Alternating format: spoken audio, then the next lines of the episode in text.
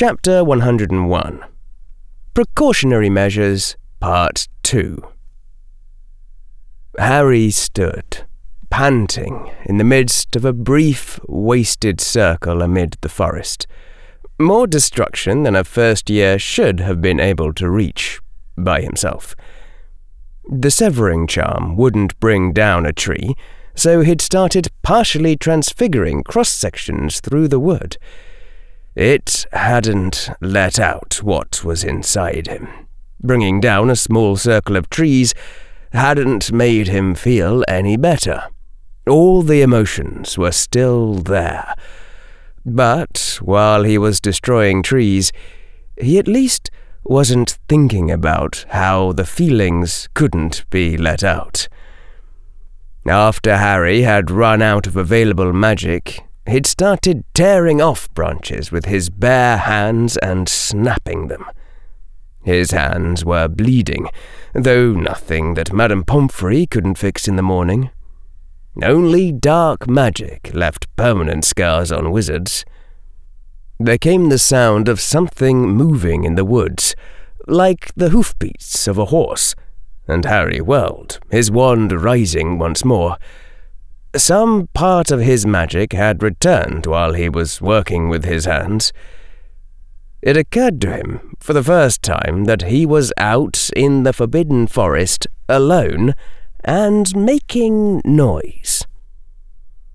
What emerged into the moonlight was not the unicorn Harry had expected, but a creature with a lower body like that of a horse, gleaming white brown beneath the moonlight, and the bare upper chest of a male human with long white hair.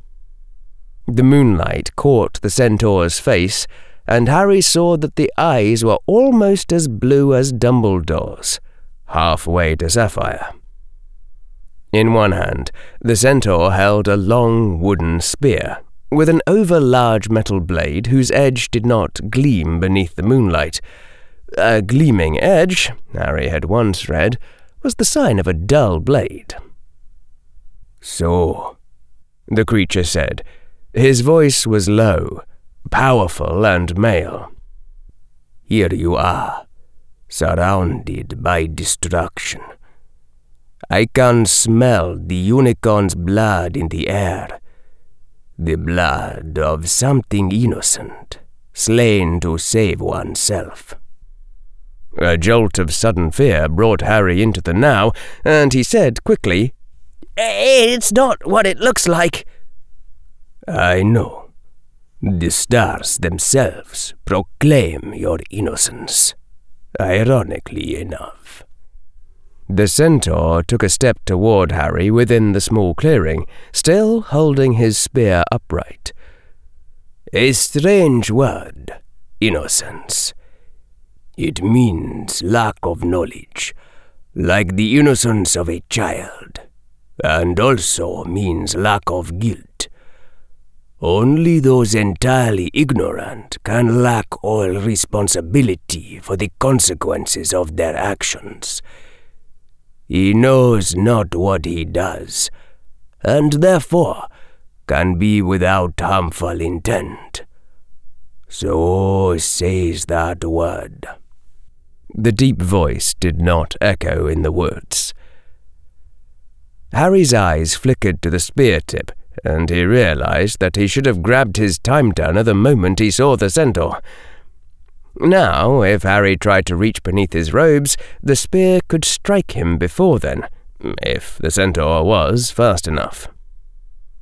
I read once, Harry said, his voice a bit unsteady as he tried to match deep sounding words to deep sounding words that it's wrong to think of little children as innocent because not knowing isn't the same as not choosing.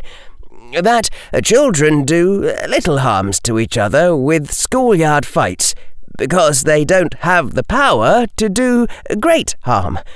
And some adults do great harm, but the adults who don't, aren't they more innocent than children?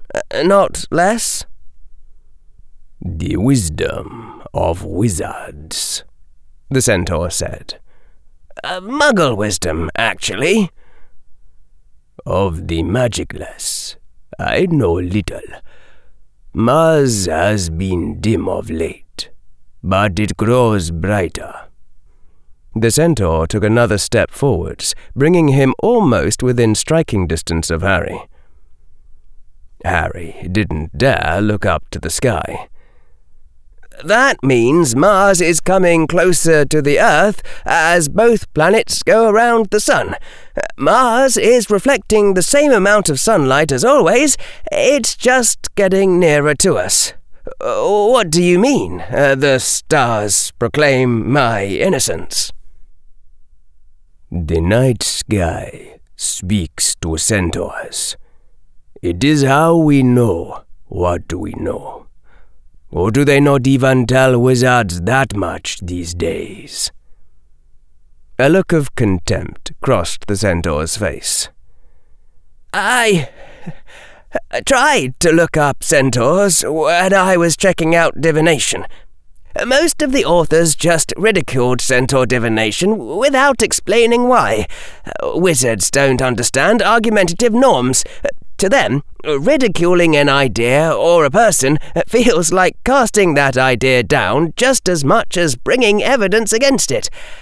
Uh, I thought the part about centaurs using astrology was just more ridicule. Why?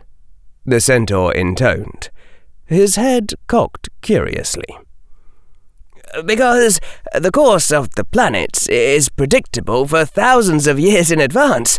If I talked to the right muggles, I could show you a diagram of exactly what the planets will look like from this spot ten years later. Would you be able to make predictions from that? The centaur shook his head. From a diagram? No. The light of the planets the comets, the subtle shifts in the stars themselves. Those I would not see. Uh, cometary orbits are also set thousands of years in advance, so they shouldn't correlate much to current events. And the light of the stars takes uh, years to travel from the stars to Earth, and the stars don't move much at all, not visibly, so, the obvious hypothesis is that centaurs have a native magical talent for divination, which you just, well, project onto the night sky. Perhaps, the centaur said thoughtfully. His head lowered. The others would strike you for saying such a thing, but I have ever sought to know what I do not know. Why the night sky can foretell the future, that I surely do not know. It is hard enough to grasp the skill itself. All I can say, son of Lily, is that even if what you are saying is true, it does not seem useful. Harry allowed himself to relax a little. Being addressed as son of Lily implied that the centaur thought of him as more than a random intruder in the forest. Besides, attacking a Hogwarts student would probably bring some kind of huge reprisal upon the non wizard centaur tribe in the forests, and the centaur probably knew that. What muggles have learned is that there is a power in the truth in all the pieces of the truth which interact with each other, which you can only find by discovering as many truths as possible. Uh, to do that, you can't defend false beliefs in any way, not even by saying the false belief is useful. It might not seem to matter whether your predictions are really based on the stars or if it's an innate talent being projected, but if you want to really understand divination, or for that matter the stars, the real truth about centaur predictions would be a fact that matters to other truths. Slowly, the centaur nodded. So, The wandless have become wiser than the wizards. What a joke! Tell me, son of Lily, do the muggles, in their wisdom, say that soon the skies will be empty? Empty? Harry said. Ah, no. The other centaurs in this forest have stayed from your presence, for we are sworn not to set ourselves against the heavens' course, because in becoming entangled in your fate, we might become less innocent in what is to come. I alone have dared approach you. I uh, don't understand. No, you are innocent, as the stars say. And to slay something innocent, to save oneself, that is a terrible deed. One would live only a cursed life, a half life from that day. For any centaur would surely be cast out if he slew a foal.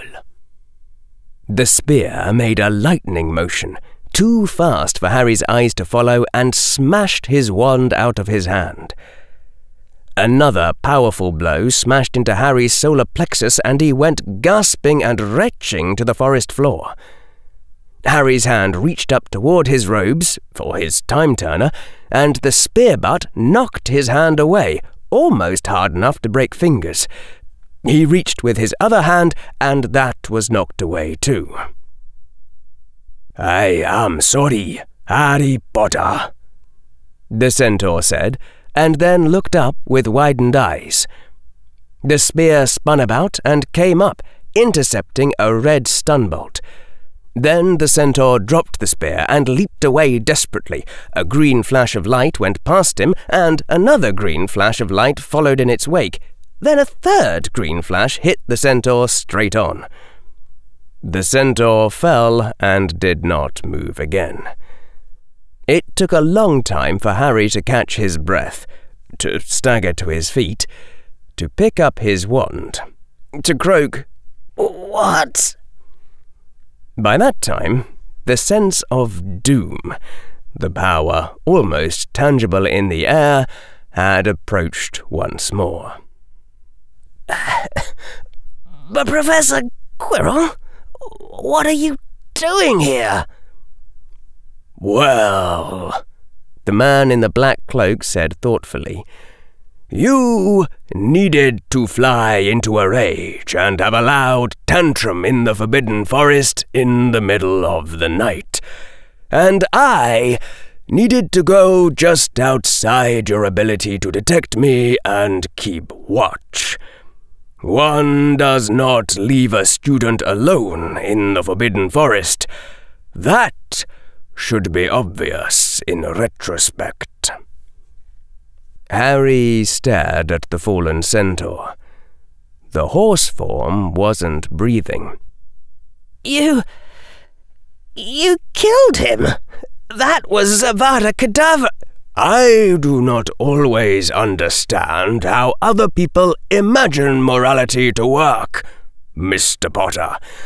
But even I know that on conventional morality, it is acceptable to kill non human creatures which are about to slay a wizard child. Perhaps you do not care about the non human part, but he was about to kill you. He was hardly innocent. The defense professor stopped looking at Harry, who had raised one trembling hand to his mouth. Well, the defense professor said then, I have made my point, and you may think on it. Centaur spears can block many spells, but no one tries to block if they see that the spell is a certain shade of green. For this purpose, it is useful to know some green stunning hexes. Really, Mr. Potter, You should understand by now how I operate. The defense professor came nearer to the centaur's body, and Harry took an involuntary step back. Then another at the terrible rising sense of Stop! Don't! The defense professor kneeled and pressed his wand to the centaur's head. The wand stayed there for a time, and the centaur rose, eyes blank, breathing once more. Remember nothing of this time, the defense professor commanded. Wander away and forget everything about this night. The centaur walked away, the four horse legs moving in strange synchrony. Happy now? The defense professor said, sounding rather sardonic about it. Harry's brain still felt broken. He was trying to kill me. Oh, for Merlin's sake. Yes, he was trying to kill you. Get used to it. Only boring people never have that experience. Harry's voice emerged hoarse. Why why did he want to? Any number of reasons. I would be lying if I said I'd never considered killing you myself. Harry stared at where the centaur had wandered into the trees. His brain still felt half broken, like an engine misfiring, but Harry did not see how this could possibly be a good sign. The news of Draco Malfoy nearly being eaten by a horror had been sufficient to summon back Dumbledore from uh, wherever he had gone, uh, to wake Lord Malfoy and the Lady Greengrass's handsome husband to bring forth Amelia Bones. The supposed presence of the horror had provoked skepticism even from Dumbledore, and the possibility of false memory charms had been raised. Harry had said, after some internal debate about the consequences of people believing a demon was on the loose, that he didn't actually remember making the same effort he'd put forth to frighten the Dementor. The dark thing had just left, which was what you would expect someone to create as a false memory, if they hadn't actually known how Harry had done it. The names of Bellatrix Black, Severus Snape and Quirinus Quirrell had been mentioned in connection with wizards strong enough to subdue everyone present and cast false memory charms, and Harry had known that Lucius was thinking of Dumbledore. There had been Aurors testifying and discussions going on in circles, and glares of accusation and cutting remarks at 2 a.m. in the morning. There had been motions and votes and consequences. Do you believe? Headmaster Dumbledore said quietly to Harry when all of it was done and the two of them were alone. That the Hogwarts you have wrought is an improvement. Harry sat with his elbows on his knees his face resting on his palms, in the conference room from which all the others had now departed. Professor McGonagall, who did not use a time turner as routinely as the two of them, had departed swiftly for her bed. Yes, Harry answered after too long a hesitation. From my perspective, Headmaster, things in Hogwarts are finally finally, normal. This is how things should be when four children get sent into the Forbidden Forest at night. There should be a huge fuss, constables showing up, and the responsible party getting sacked. You believe it is good, Dumbledore said quietly, that the man who you call responsible was as you put it, sacked. Yes, in fact, I do. Argus Filch has served this institution for decades. And when given Veritaserum, Harry said tiredly, Argus Filch revealed that he had sent an 11 year old boy into the Forbidden Forest, hoping something awful would happen to him because he thought the boy's father had been responsible for the death of his cat. The three other students in Draco's company don't seem to have fazed him. I would have argued for jail time, but your concept of jail in this country is Azkaban. I'll also note that Filch was remarkably unpleasant to the children in Hogwarts, and I expect the school's hedonic index to be improved by his departure. Not that it matters to you, I suppose. The headmaster's eyes were impenetrable behind the half moon glasses. Argus Filch is a squib. His work at Hogwarts is all he has had, rather. The purpose of a school is not to provide work for its employees. I know you probably spent more time around Filch than around any individual student, but that shouldn't make Filch's inner experience loom larger in your thoughts. Students have inner lives too. You don't care at all, do you, Harry? Dumbledore's voice was quiet. About those you hurt. I care about the innocent, Harry said.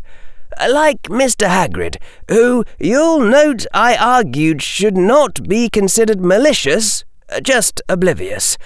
I was fine with Mr. Hagrid working here so long as he didn't take anyone into the Forbidden Forest again.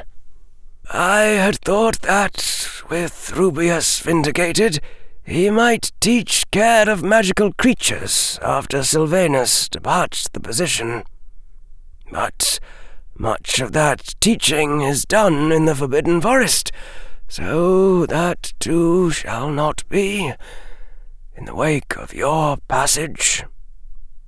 Harry said slowly, But you told us that Mr. Hagrid has a blind spot when it comes to magical creatures, threatening wizards. That Mr. Hagrid had a cognitive deficit and couldn't really imagine Draco and Tracy getting hurt, which was why Mr. Hagrid didn't see anything wrong with leaving them alone in the Forbidden Forest at night. Was that not true? It is true. Then wouldn't Mr. Hagrid be the worst possible teacher for magical creatures? The old wizard gazed down at Harry through the half moon glasses. His voice was thick when he spoke. Mr. Malfoy himself saw nothing awry. It was not so implausible a trick which Argus played, Harry Potter. And Rubeus might have grown into his position it would have been all Rubeus wished, his one greatest desire. Your mistake, Harry said, looking down at his knees, feeling at least ten percent as exhausted as he'd ever been, is a cognitive bias we would call, in the trade, scope insensitivity failure to multiply. You're thinking about how happy Mr. Hagrid would be when he heard the news. Consider the next ten years, and a thousand students taking magical creatures, and ten percent of them being scolded by Ashwinders. No one student would be hurt as much as Mr. Hagrid would be happy, but there'd be a hundred students being hurt and only one happy teacher. Perhaps, the old wizard said. And your own error, Harry, is that you do not feel the pain of those you hurt once you have done your multiplication. Maybe. Harry went on staring at his knees. Or maybe it's worse than that. Headmaster, what does it mean if a centaur doesn't like me? What does it mean when a member of a race of magical creatures known for divination gives you a lecture on people who are ignorant of consequences, apologizes, and then tries to stab you with a spear? A centaur? The headmaster said. When did you. Ah, the time turner. You are the reason why I could not travel back to before the event on pain of paradox. Am I? Uh, I guess I am. Harry shook his head distantly. Uh, sorry. With very few exceptions, Dumbledore said, centaurs do not like wizards at all. This was a bit more specific than that. What did the centaur say to you? Harry didn't reply. Ah. The headmaster hesitated. Centaurs have been wrong many times, and if there is anyone in the world who could confuse the stars themselves, it is you. Harry looked up and saw the blue eyes, once more gentle, behind the half circle glasses. Do not fret too much about it, said Albus Dumbledore.